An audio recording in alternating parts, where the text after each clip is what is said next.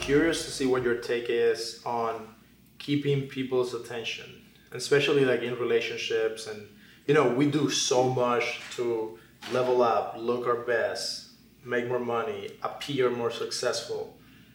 But what happens when you get that person's attention and then the, it quickly fizzles out?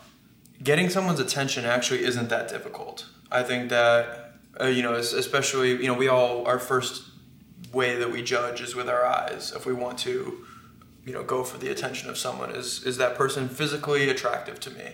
And we can say that we don't judge books by their cover, but, but we, we do. do. And you yeah. you know about that. You Mister one hundred yeah, covers. Yeah, yeah. Actually, novel. Since the last time, yeah, I've gotten a lot more since then. So, how many covers are you up to now? I'm up to one thirty-two as of yesterday. So, Jeez. yeah, so we're we're making headway. Um, but but but for real though, like we we all judge with our eyes. We we judge a book by its cover at first, and that's just to get us to open the book.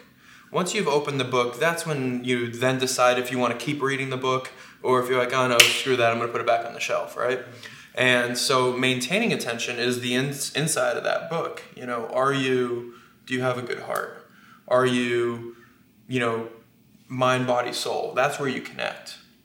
Because the body and, and the, you know, the physical appearance is your first level of connection. The other two are usually, you know, your heart and here, if you can make those connections and you get all three, you check all three boxes, that person's going to want to stay in your life. You're not going to need to do anything that feels like work to keep them there. And that's the thing, is like once it feels like work, that's when it's not, you know, that's when it's not really the person you should be yeah. with anyways. I think we do a lot to work on the outside, and that first impression matters a lot.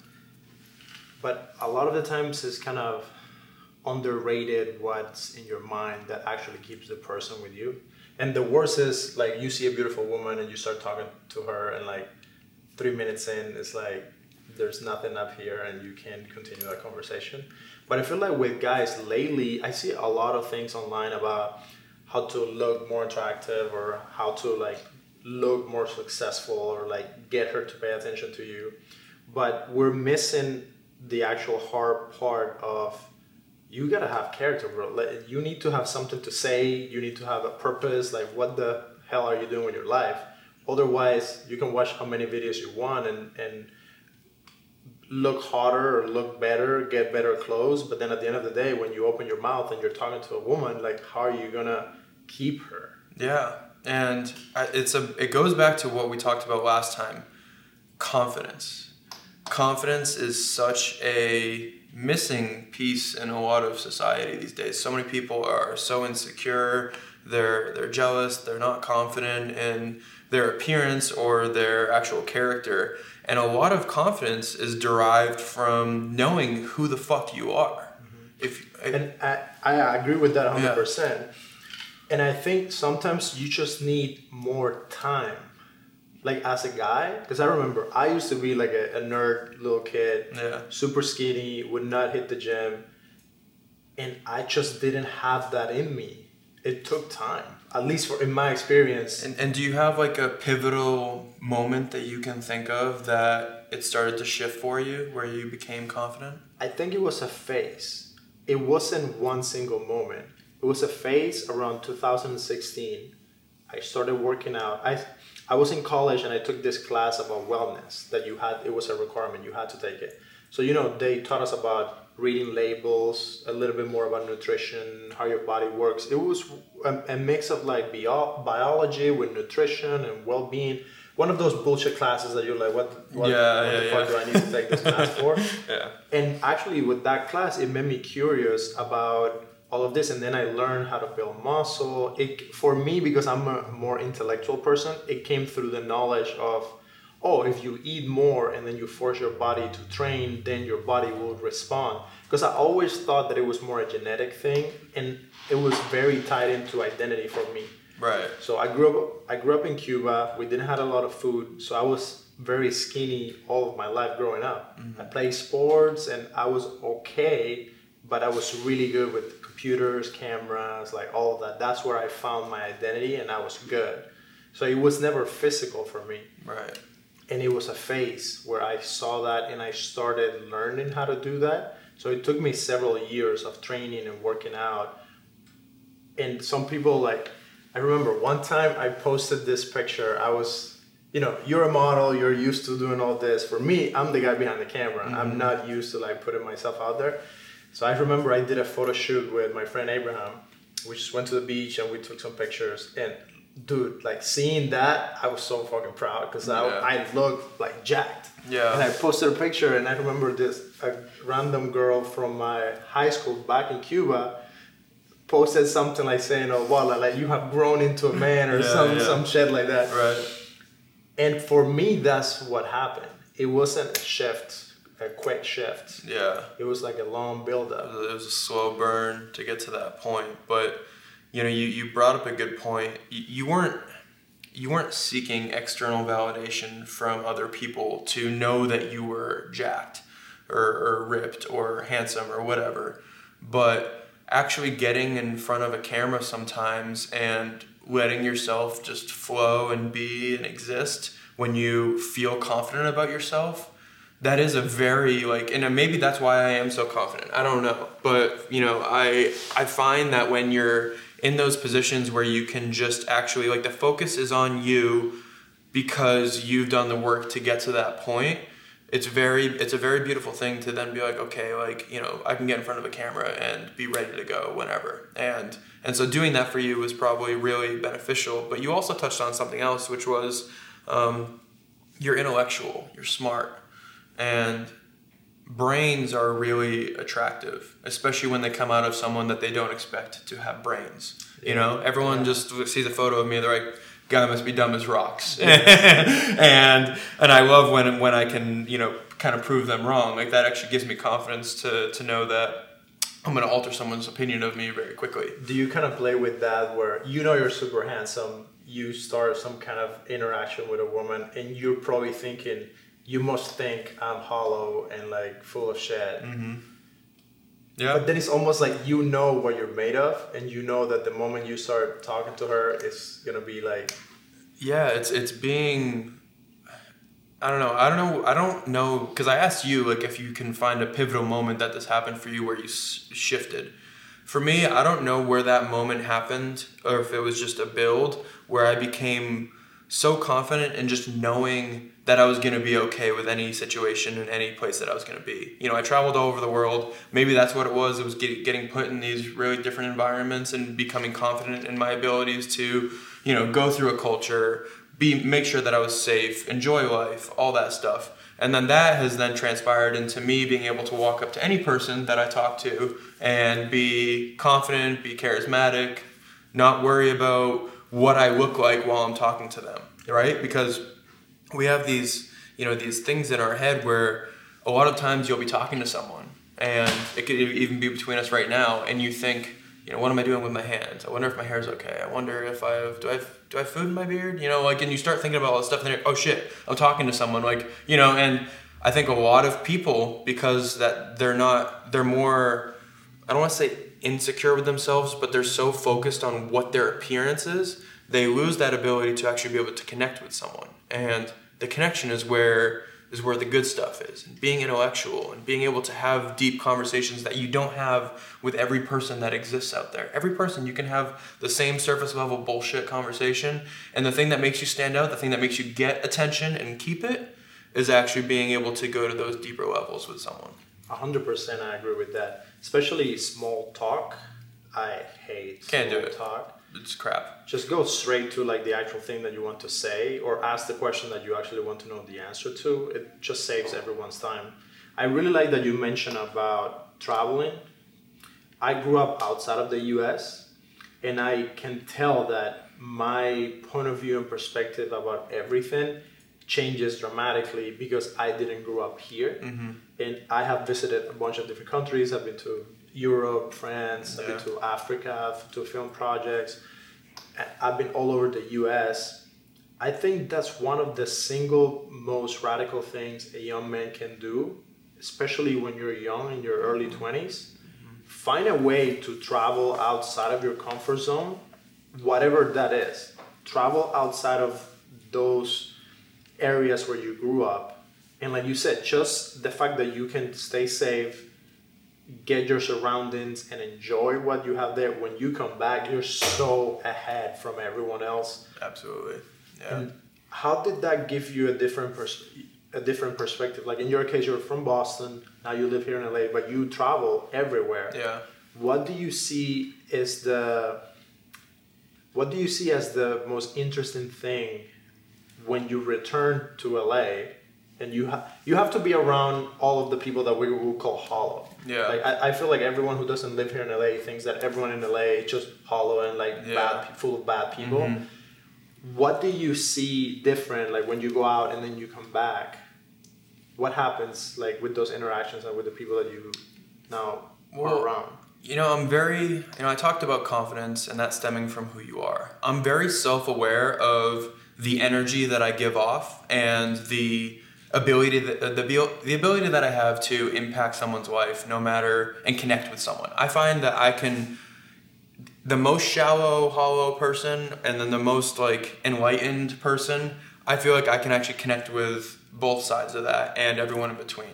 And again, that's a confidence thing. So when I am out there traveling, you know, I, I find these little ways to have my energy mirror the person that I'm speaking with. So That that's one part of, of that answer, is that I'm aware of what I have, so that makes me able to connect with other people's energy more.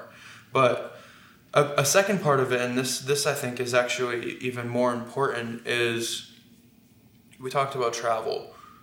We live such comfortable lives right now.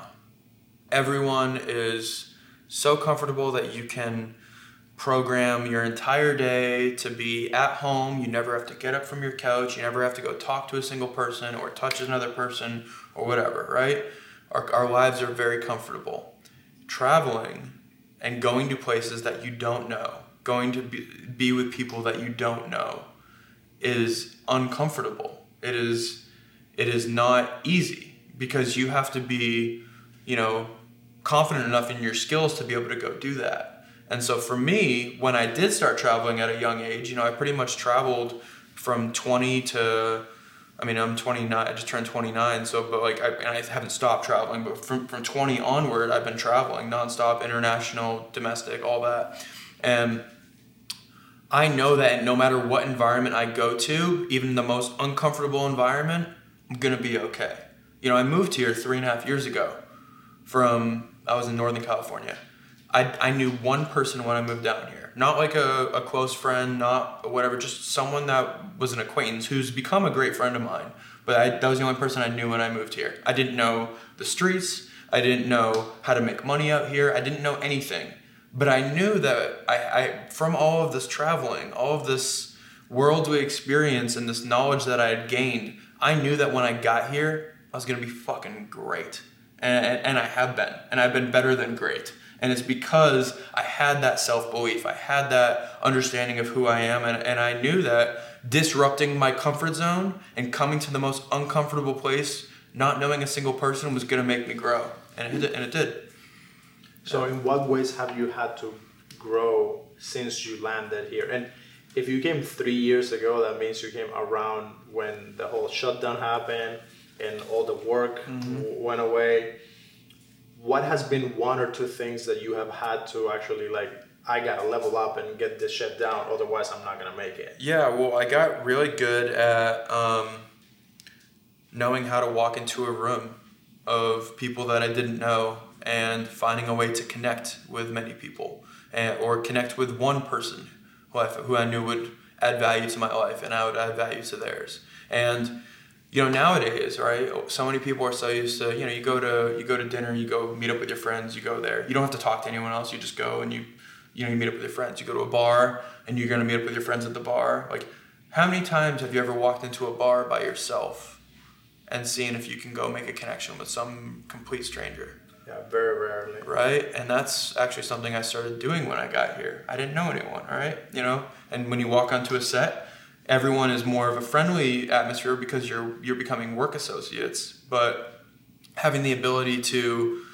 having the self-belief that you can go anywhere and make a connection or talk to someone or whatever, that is worth its weight in gold, because so so so much of our life these days is, it's not connected. It's not you don't have to leave your room. You don't have to talk to anyone that you don't ha- want to talk to. And what that does for your mental state, for you know, your consciousness, it makes you then very antisocial, which is going to hold you back. And so one of the main things that I grew with is I went from, not to say I was struggling before to do that, but I went from being like middle of the field at talking to, no, you know, doing that situation, to now I can go anywhere in Los Angeles, no matter if I'm talking to, I don't know, Bill Gates, or I'm talking to someone who is, you know, homeless on the street, and I feel like I can actually make a connection with that person. Yeah, I feel like that's a skill that is very underrated, especially for young men. Dude, like, you can tell, like, I, I can be in a room, and just by looking around, you can look at a guy, and you know whether he has the the character to go up to another man and have a conversation or not. Mm-hmm. I remember one time we went to a dinner with some of my, my very close friends. We got invited to this dinner, and it was like a group of guys that we didn't know. Yeah.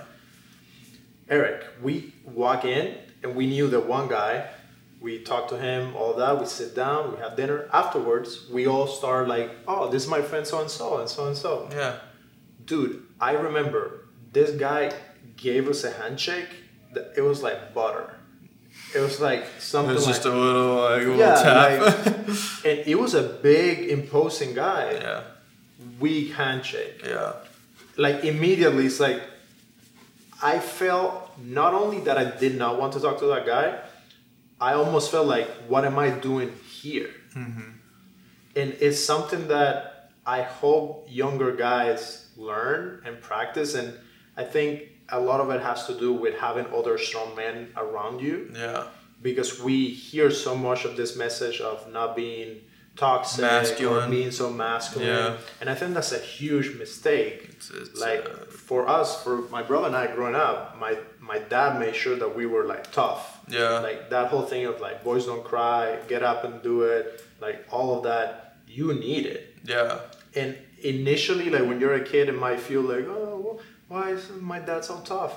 But now I'm so happy that my dad was like hardcore like that. Yeah. And I think men have a lack of strong men in their lives.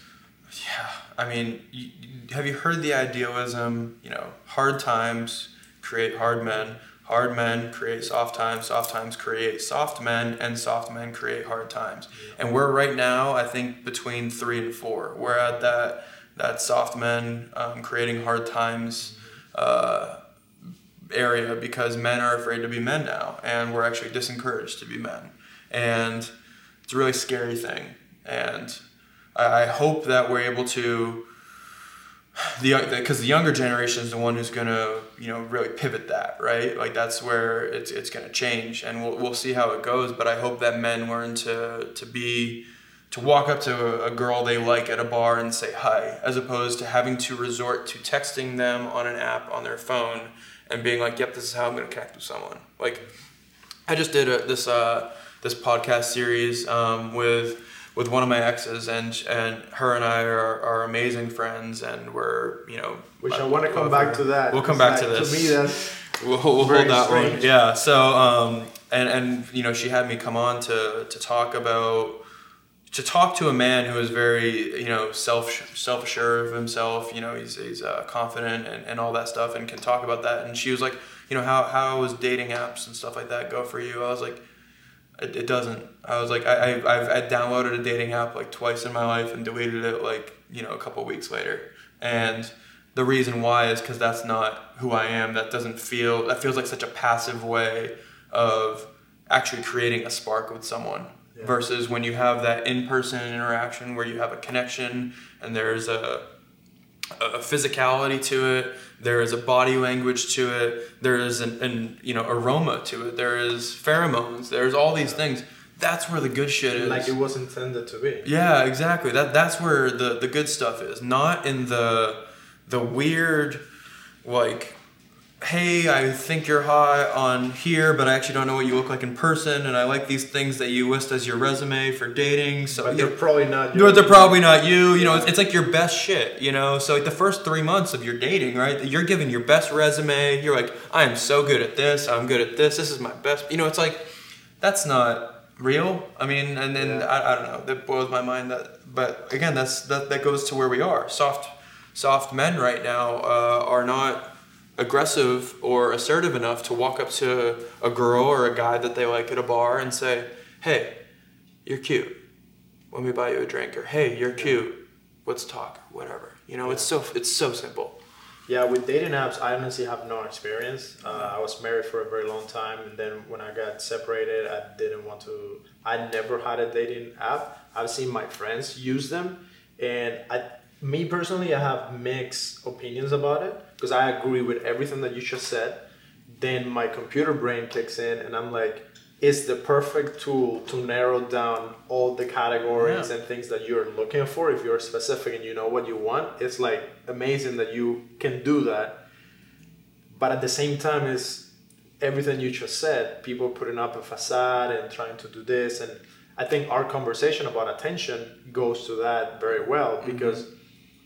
how do you capture someone's attention when they have a billion options? Yes.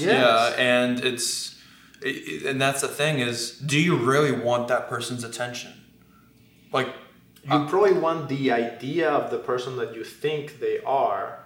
You want their attention. Yeah, and then you haven't even met them yet. You haven't, you know, you, you haven't even met yourself yet in some cases. So many people haven't met themselves. They never actually have shook hands with themselves and actually went internal to figure out who the fuck they are. But then they're out here trying to, you know, find love and, and all that stuff, and they don't even love themselves. And that's that's a big core problem. Yeah. So, you know, but, um, and on top of it, like you said, you can narrow your search results down. You, you're putting out a casting call pretty much for your girlfriend or your boyfriend or whatever, right? Yeah. And you're you're deciding, you know, exactly what you want. You're creating this perfect box, and guess what? That perfect person is actually the one who's imperfect for you, and it's usually not the person that you find that way. But I know there's plenty of people that have met that way and yeah. are happily married and happily with that person, so I'm not taking anything away from them, but I do think for it's not for the masses, even though the masses are the ones that are going to it right now. For sure. No, I one hundred percent agree with that. And you were mentioning that you went and did this podcast with your ex.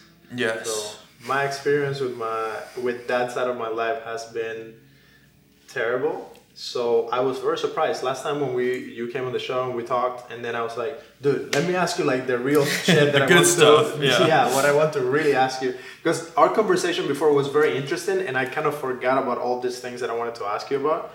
But I definitely wanted to know your take on. Uh, You're a super handsome guy, super popular, so you can have your pick of like whatever person you want to be with. So I bet that with that comes this blessing and also this curse of maybe you have multiple people that you have been with, and how do you handle with the aftermath after a relationship comes to an end? Yeah, it's a, that is something that I am actually very passionate about, is if you truly truly love someone, you do not need to remove them from your life. You don't have to think poorly of them. You don't have to have a bad relationship after you're done dating. And I think, I'm not, I'm not coming at you with this, but I think that your relationship with the exes that you've loved says a lot about you and the, your partner, your ex-partner. So it says a lot about your character. And what I mean by that is I've I've been very lucky in my life. I've fallen in love three times, and I'm twenty-nine. And these aren't just like, you know, like a high school love or, you know, I was I was in a four plus year relationship and I thought I loved someone and I found out afterwards that I didn't. And these are like actual loves of people that will be in your life forever, that you just genuinely want the best for, and they want the best for you. And and that's Those are the three people that I fell in love with, and each of them knows that. I have an amazing relationship with each of them, and um, and I still even say I love you to them when I talk to them on the phone or I see them in person. Yeah, I think you have been very lucky to yeah. have that. That is not the very lucky, the average or the common. Because I used to think like that. Yeah. When I was married, whenever I thought about if this ever ended, it would be like just like that. Yeah. That's what I really wanted for me. Yeah. But I think there's different circumstances for everyone. and especially complications, you know, when, kids, all that changes. Yes. It, yeah. So when people get hurt on either side, then you see a whole different version of the that person. Yeah. And I hope everyone could have that approach and be lucky, like you. In my experience, it has been very different. I wish that I no one has to go ever through that, and if anyone has to face that, that it turns out the way that you're experiencing it. Because I think that's the best way that we could all live life. At the end of the day, we all want everyone to be happy and have their own version of their happy life, you know? Like, mm-hmm. I don't... And that's... I deeply, I don't want those people to suffer. Yeah.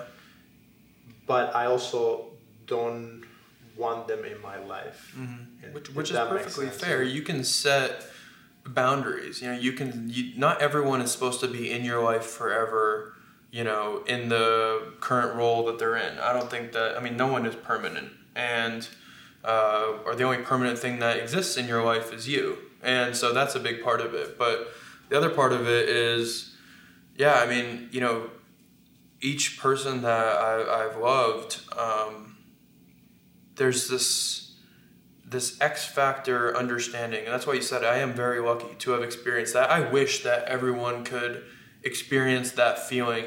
Uh, I, you know, it was just my birthday last week, and I was so, celebrating my birthday down in, in San Diego, and I was with um, a different ex, and, you know, we were just down there enjoying life, and we were talking with other people that we were with down there about this exact thing. We were talking, they're like, like, so you guys, like, love each other? And we're like, yeah, like, I still love her, she still loves me, we want...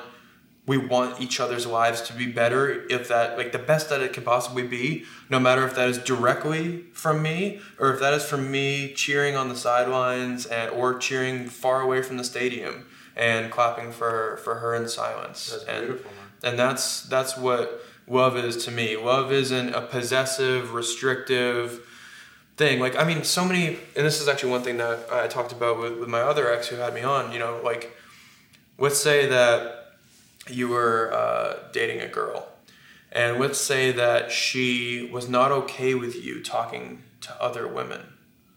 How restrictive of a life would that be?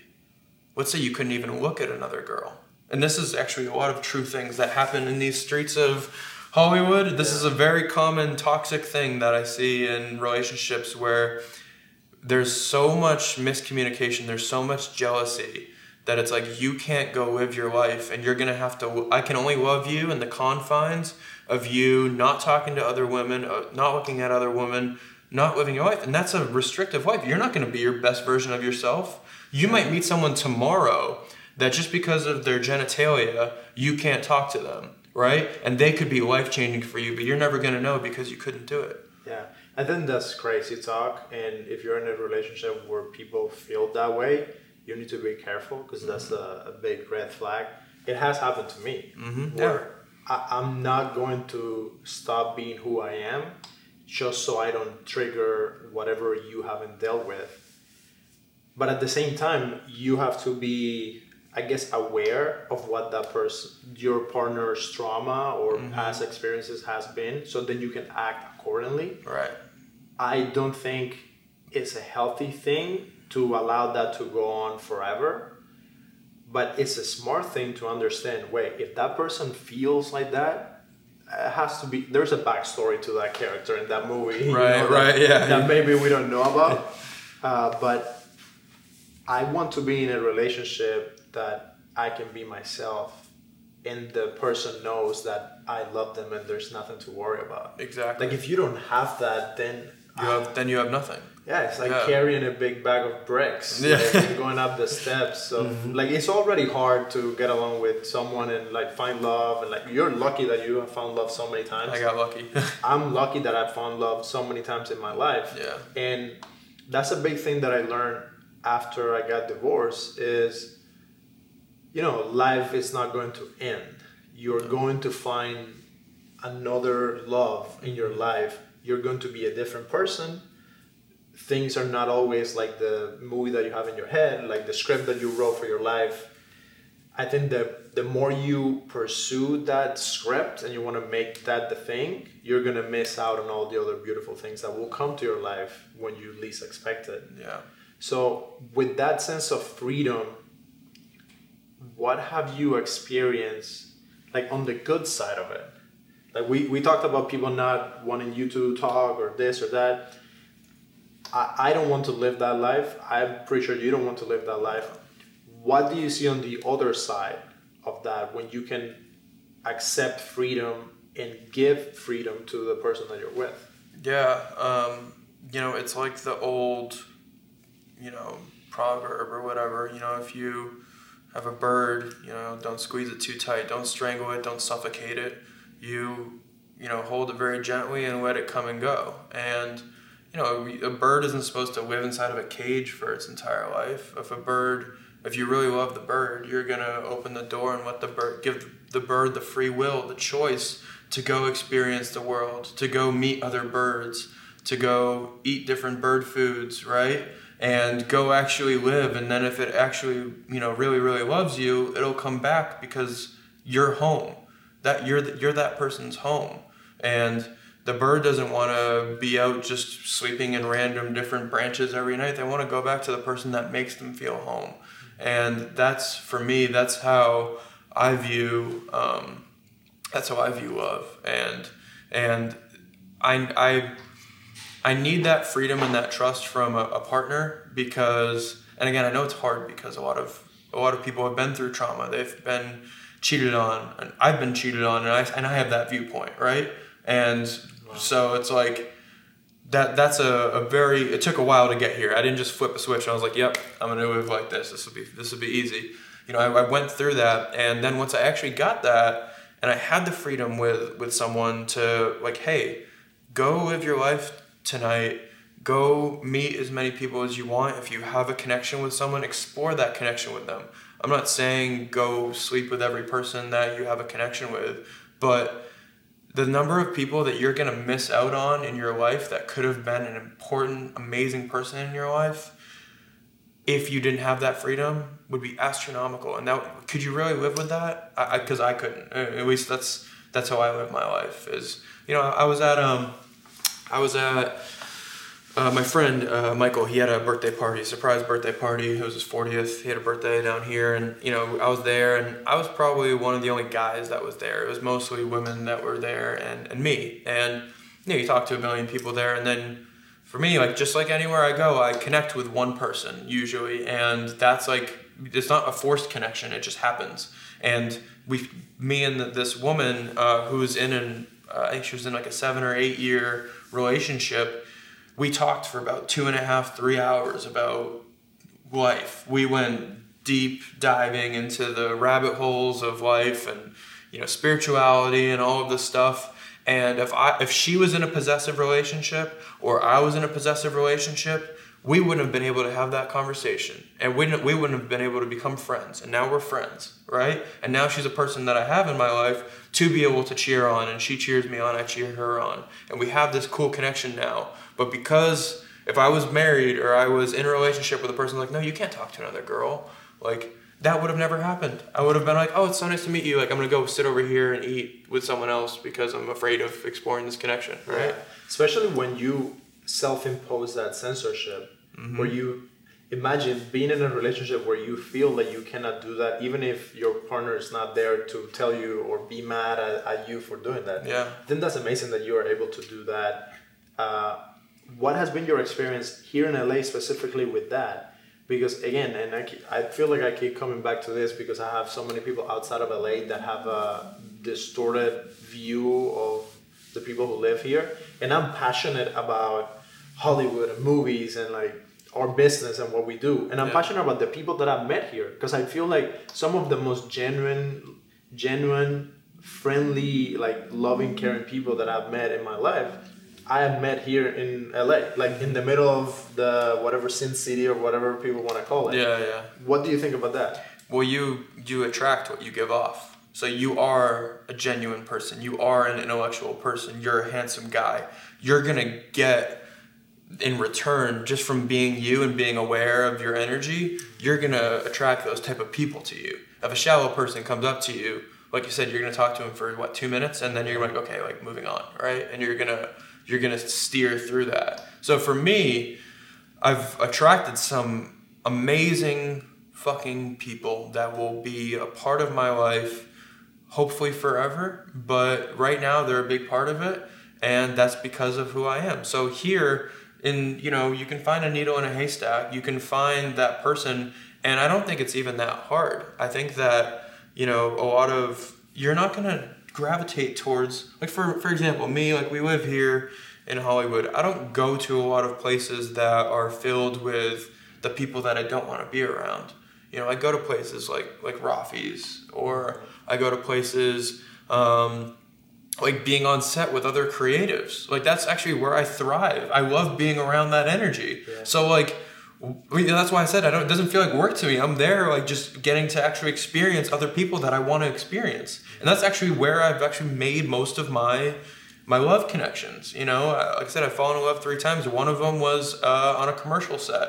And, um, another one was through, it was in the industry, and it was through my own little, you know, a, a assertive way of like seeing an opportunity and taking it. And it's like, that's the thing, is you, you attract those people, and you're gonna, I, I even went out on a, it was, it wasn't a date. It was this weird little T V show thing I did. But anyways, I was talking, I was, ta- I, I was, I was talking to this, uh, these, these, this group of girls actually. And, um, one of them was like, oh, like you're like really happy. And she said that, like, it, it like took her off guard. She's like, I, she's like, you're not like faking it. Like you're genuinely happy. And I was like, yeah. And she's like, I don't know if I could be like around that. And it's like, what? Yeah. And it's because there's so many toxic people that like actually like drama. So she said she didn't know if she could be around someone who's so happy. And I, I, I'm not, I'm, that's actually happened before as well. That is so sad. That is very sad. I mean, look where we live. We live in a in a place of sad smiles. It's, it looks happy on the outside, but inside it's a very sad smile. And so when I when I heard that, I was like, that wasn't the first time I heard it, but when I heard it from a, a beautiful woman who I was like, this person probably wants to be around that. No, she she didn't. She she didn't want to be around someone who was extremely happy. And what that what that says about her is that she's really struggling inside, and she didn't know if she could live up to that that energy expectation, which isn't an expectation, but it is a little, you know, if you have one person who's up here vibrating up here and you have one person who's vibrating down here, the chances that they meet in the middle somewhere, you're going to bring that person down, but I'm going to bring you up, and that's not that's not healthy, you know. Yeah.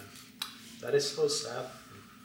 But yeah, I, I know I can see how that would happen here, because I have seen those sad smiles before. Oh, everywhere. It's uh yeah. I wanted to ask you about the book covers. Yeah. I'm super proud. I, I saw the reel that you share where like you grab the book and you turn around and it's like cover, cover, cover, cover, yeah. cover. I wanted to ask you specifically about seduction in the art of creating this like illusion. And now I'm coming from a purely uh professional, practical point of view. Mm-hmm. Because like I look at a lot of images, I love film. I'm yeah. always trying to think, okay, if I were to do that, how would I do it? If I need to create fear, what colors, what shadows, okay. how yeah. would I do it? If I need to create, dude, the worst is you're watching a movie, the sexy scene comes on and it's not sexy at all. Mm-hmm. And I'm like, why? Like I would, I would do it so different. Yeah. So you have been around a lot of people shooting these covers, being in the covers. What's the process of creating the concept, picking the colors, the poses, the lighting, the, what have you seen over and over that works to create this image that creates desire?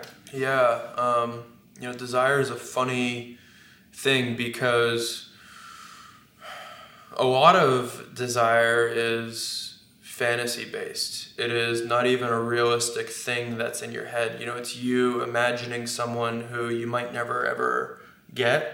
It's you imagining someone that you might have already had in a very different way. Um, doing book covers, when I'm looking at the camera lens of a book cover, I won't do the exact look, but when I'm looking at the... No, give me, come on, give me, give me the goods. Something like that. I don't know. That was a half-assed approach. Um, but when you're looking at the the through the lens of a book cover photographer, nine times out of ten, you're looking at the lens like you want to both fuck it and kill it. You want to kill the person on the other side and have sex with them. It's very primal. Very primal. It's very uh, dangerously safe. It's very... Um, yeah, primal is probably the best way to put it.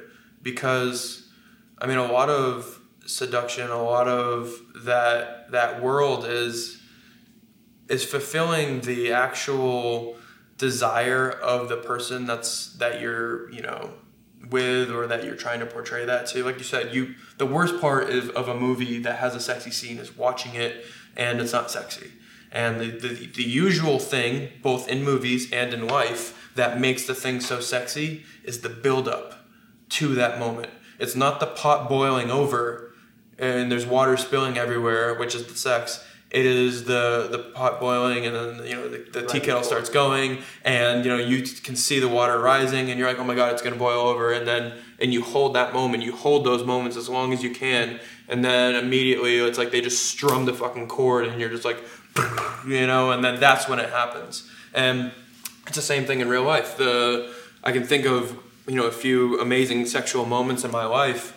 And it wasn't just going, you know, that's why, that's why foreplay is a thing. It wasn't just going from A to B where you start clothed and then B, you're unclothed inside of each other. You know, like that's not sexy. That is rapid. That is no buildup, whatever. The the greatest moments that I've had in my life has have been long builds up. They have been, you know, this, it might have even been like a little fantasy thing, or it might have been something that one of you had fantasized about, or both of you had fantasized about, and it builds and builds and builds, and there is such a sexual tension in the energy in the in the room that you could cut it with a knife, and that's why they, they talk about that, and that's why, you know, when people just go from like, you know, you watch a movie and they go from like having like one quick thing and then you're just hooking up in a bathroom, it's like, yeah. It doesn't. You're like, well, what, we missed something here. Like, well, you haven't had the time to create that build up to get you to be aroused and like get you to feel those feelings. Mm-hmm. So that's very interesting that you're talking about that. So in your case, you're a professional at creating that image that women desire.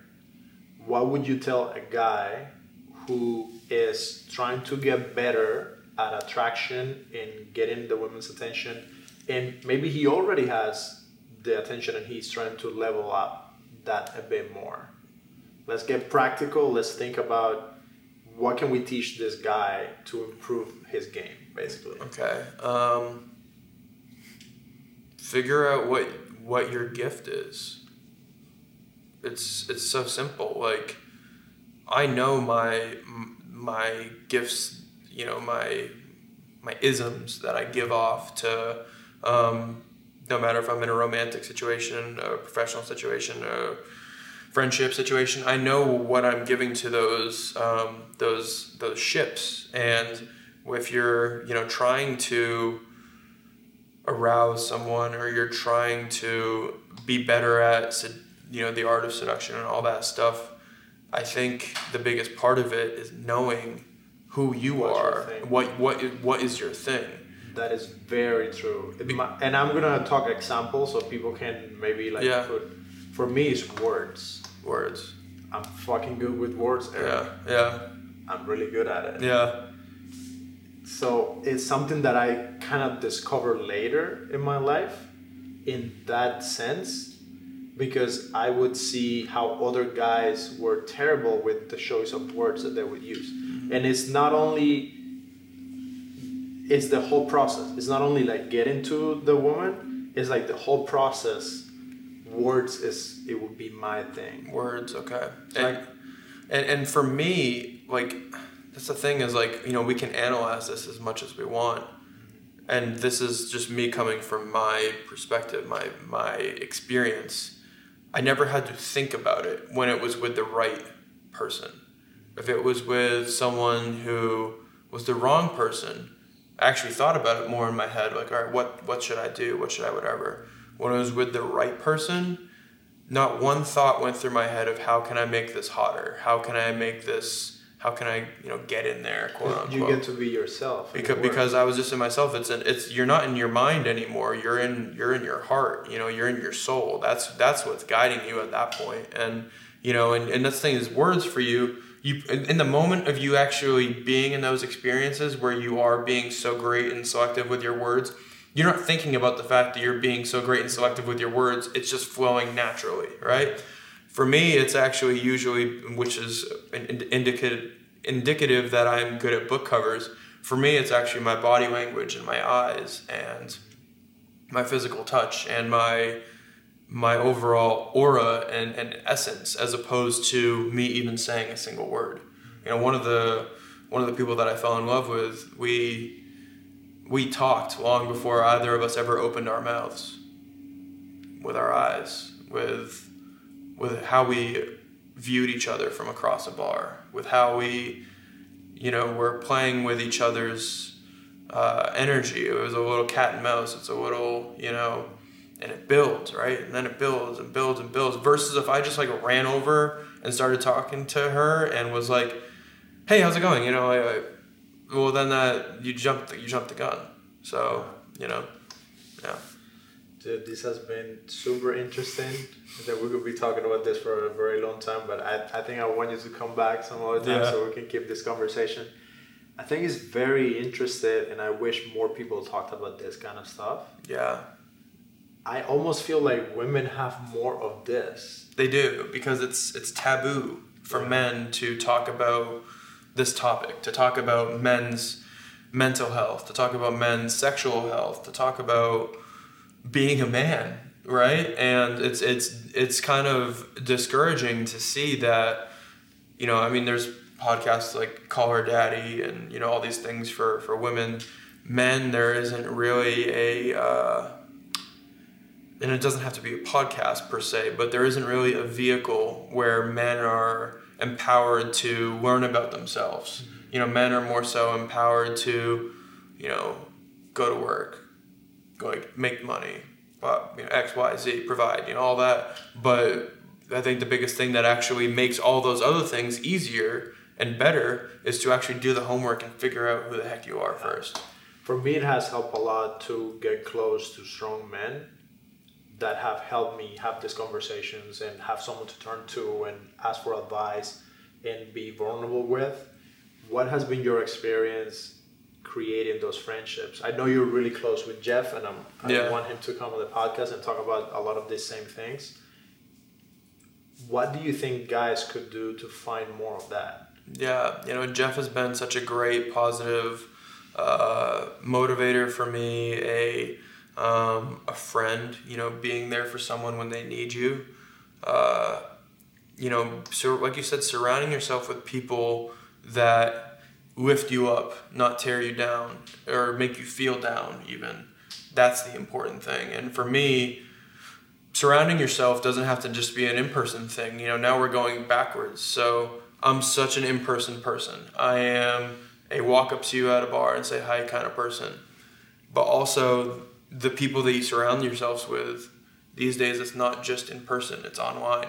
So if you're following people who are toxic, if you are consuming content from someone who is not empowering you to to be a better version of yourself. You know, we were talking before we we started filming, we were talking about, you know, Andrew Huberman and Jordan Peterson, uh, Joe Rogan, uh, you know, Tom, uh, you know, it's like from Impact Theory, like it's like all those people, you are choosing to surround yourself with their energy and their knowledge.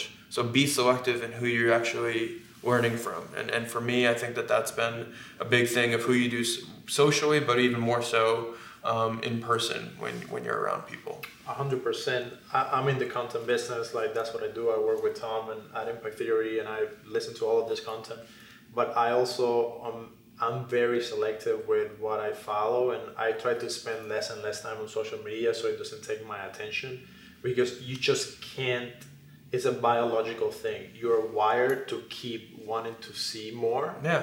So there's nothing you can do about it. It's like food. Like, if you keep eating bad foods, you're going to gain weight and yeah. it's going to mess up your body. Yeah. How do you put boundaries around that? You're a public figure. You're trying.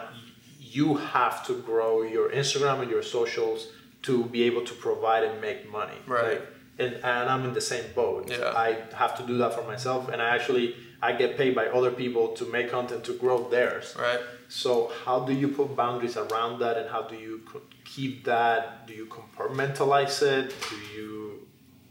How do you handle that? So for me personally, I'm not a very big. Uh, I'm not a big consumer of content. Like the content that I actually, like, you know, when I go on Instagram, for example, I usually post my stuff. I have my close friends that I follow their stuff. You know, I support them, like their stuff. And then I try and get off. And I try not to be on there too much. And I really set boundaries at limiting my screen time at the time that I'm actually on my phone, because so much of my life is being on there. It's even using my camera to film my auditions or whatever, right? So I'm very selective in how, what, when I am on there, how I'm actually using the device. And um, that's a big part of it. But also, like, to flip it away from me, you know, depression is a real thing, right? A lot of people these days are are depressed. Now, some of that, I'm, I'm not a psychologist, so I'm just giving my personal opinion on this. Um, I think a lot of depression is stemmed from people being on social media and constantly scrolling, scrolling, scrolling, environment hopping from one to the next. You know, you're watching some girl in Bali walking on the beach, and the next you're watching someone, you know, I don't know, like some panda, you know, like in your environment hopping. And then also then you're comparing yourself to the people that you're on the app with. And if you're insecure or you're not secure of who you are, you know, and you don't know who you are, you're going to be on there being like, oh, that girl or this guy, like I'm better than, you know, and like you, it becomes this negative loop and loop and loop. And then if you do that for long enough, you end up developing these sleep disorders, and then you're not sleeping and you have insomnia. And then, you know, then you become depressed because you are not, your brain chemistry is off. And so it's like a lot of like these deep-rooted depression issues are caused from the the actions that you're making every day. And so for me, you know, I'm not I'm I'm not perfect. I'm human. I've never fallen into that trap, but I've I've noticed myself before being like, okay, I was on this app for an hour in a row. What did I get for being on this app and just going boom, boom, boom? You know, nothing usually. I got very little from it. So now, once I was aware of that, which I remember, I, there was a moment like that probably during the pandemic. I remember it was like April during the pandemic and the, the lockdown, and I was like, what the heck am I on, what, what am I doing right now? But it's because that was, you know, what we all resorted to, was being on there. And then I started setting boundaries for myself, like, okay, don't be on here more than this or that, that, whatever. So now I want to follow up with that, because I agree with everything you said one hundred percent. I also want people to see it as a tool. I think the fastest way to get out of that trap is by changing the way you use the app. Mm-hmm. Yes. So in your case, in my case, we come on, we pause, we do a quick maintenance, yep, and we're out. Yeah. What could you recommend guys that they could do to, one, level up their look and their game and like what their page looks like? Yeah. And number two, how can they maybe use that to take advantage of that, to take it into business or relationships, or right, so they can actually make it a useful thing instead of a scrolling nightmare? Yeah, um, to, to level up yourself, find out what your niche is. Find out what it is that you are wanting to portray. You know, for me, I'm, I'm a model and, and an actor and, and a poet. And so for me, I usually have a blend of those things. It's usually pretty model heavy for my page.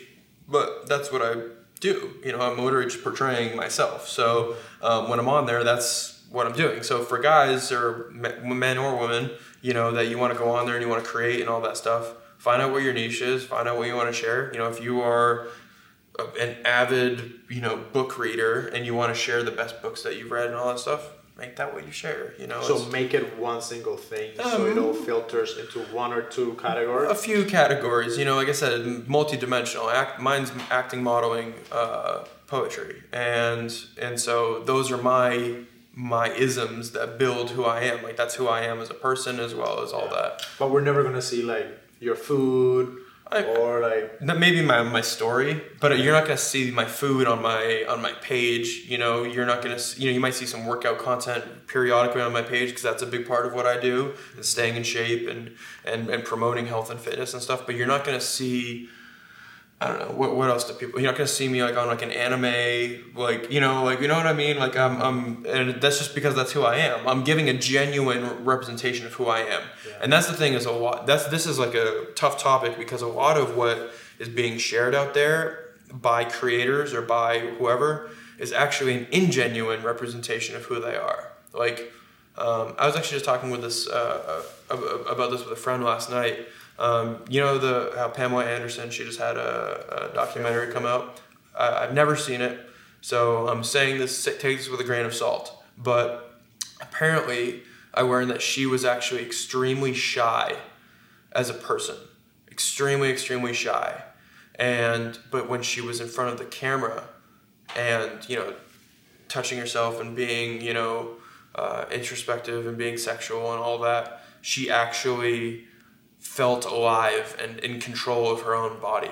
And so if you took that into today's world, there could be a woman that feels alive when they're t- when they're creating sexy content, when they're shooting in lingerie, when they are, um, and I've experienced some of these women, wh- when they are in front of the camera, but then actually off the camera, they're not a symbol of sex. They're not, um, you know, like...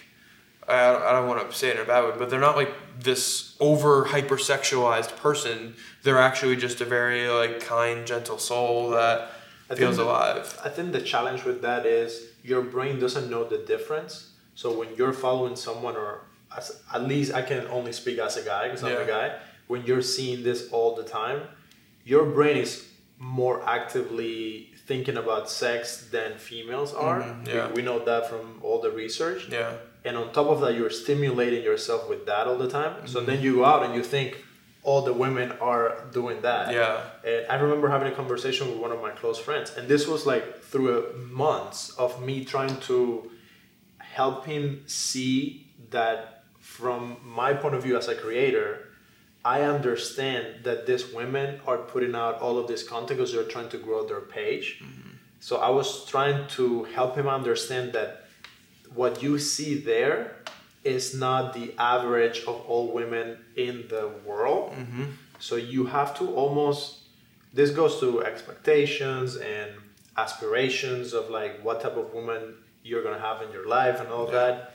If you're following a hundred of the most beautiful women on the planet and you are seeing the curation of their top best performing content, you have no space to survive that. You're going to feel like every woman should be like this. Yeah. And I should have this type of women right now because that's all I see.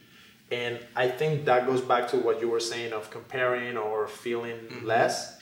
It's like, bro, it's like so many millions and billions of people in the world and you're seeing the most beautiful women that exist. Yeah, with the best lighting, best camera, best... like face tuned, body tuned, all that. That's not. It's no, not real. Face tuned. When well, I, that's the thing. Is, is, is, is that's like a very toxic thing that's going on. Is everyone's tuning their their shit, and it's like I've seen people that have professional photo shoots that are still tuning the, an edited photo from a person, their body too, and so then that's giving a horrible representation. You couldn't pay me to be a woman right now. That would suck.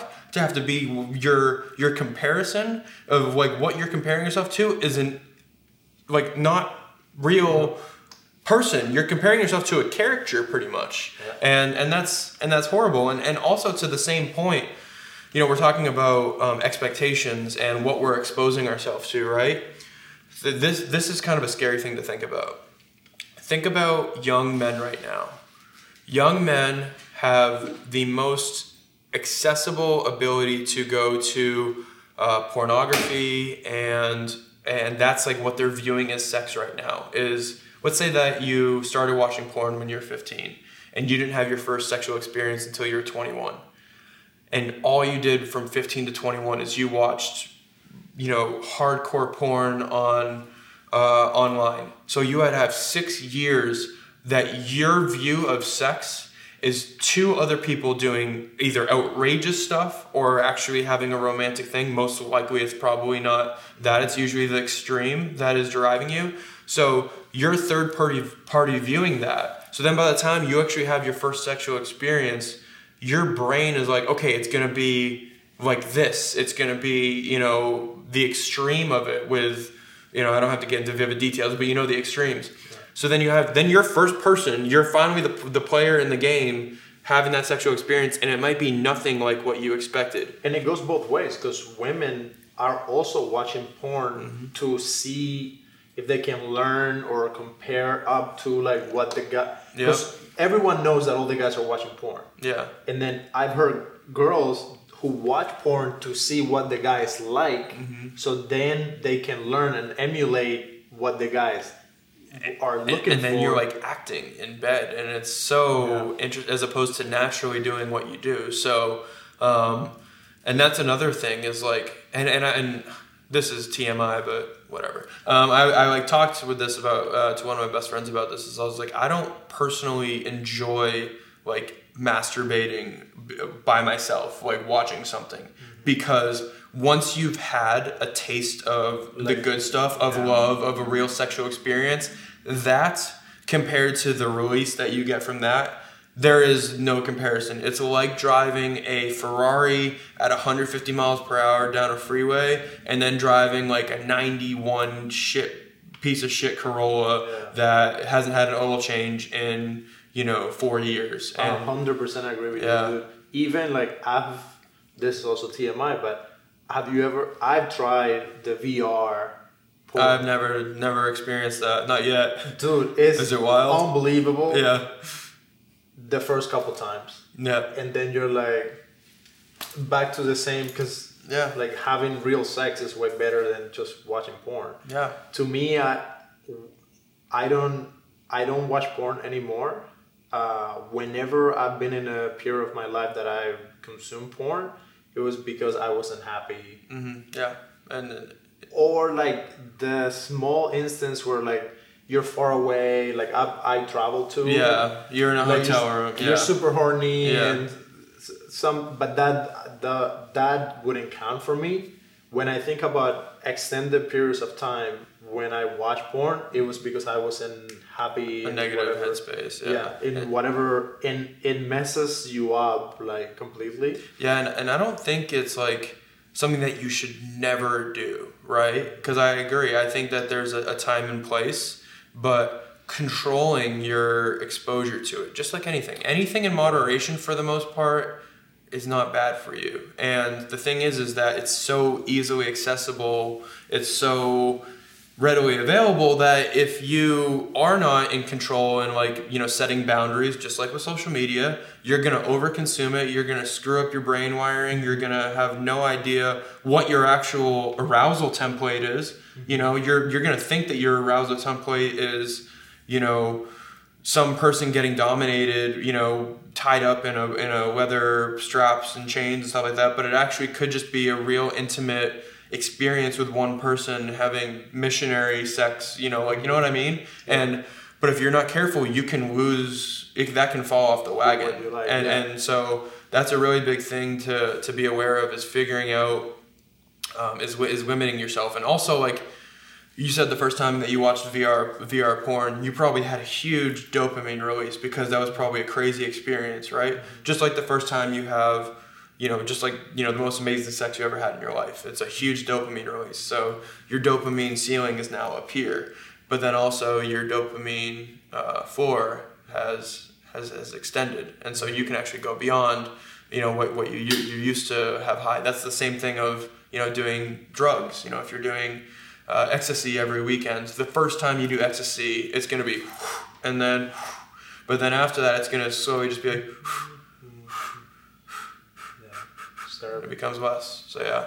For me, the way I've been able to break those cycles is usually, for me, my experience has been focus on working on something, mm-hmm. some kind of project, some kind of goal.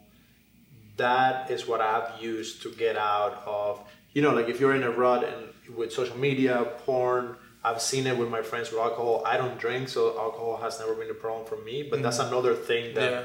Them for guys, especially when you're young and you're you're young, you don't quite know yet who you are. Mm-hmm. Yeah. You throw alcohol in the mix because you think it's going to make everything amazing, And listen, like getting a few drinks and getting a buzz is super fun. Yeah. Like, I've done that with my friends a yeah. few times, and yeah. I was like, Abraham, yeah. now I know why people want to drink all yeah, the time, because exactly. this is super cool. Yeah. But if you do that all the time, it takes you out of balance. And in my experience, what has helped me stay centered is the movie I want to make. Mm-hmm. I want to make the podcast. Yeah. I want to make this amount of money because I want to help my family with something. Like finding something to direct all those energies to.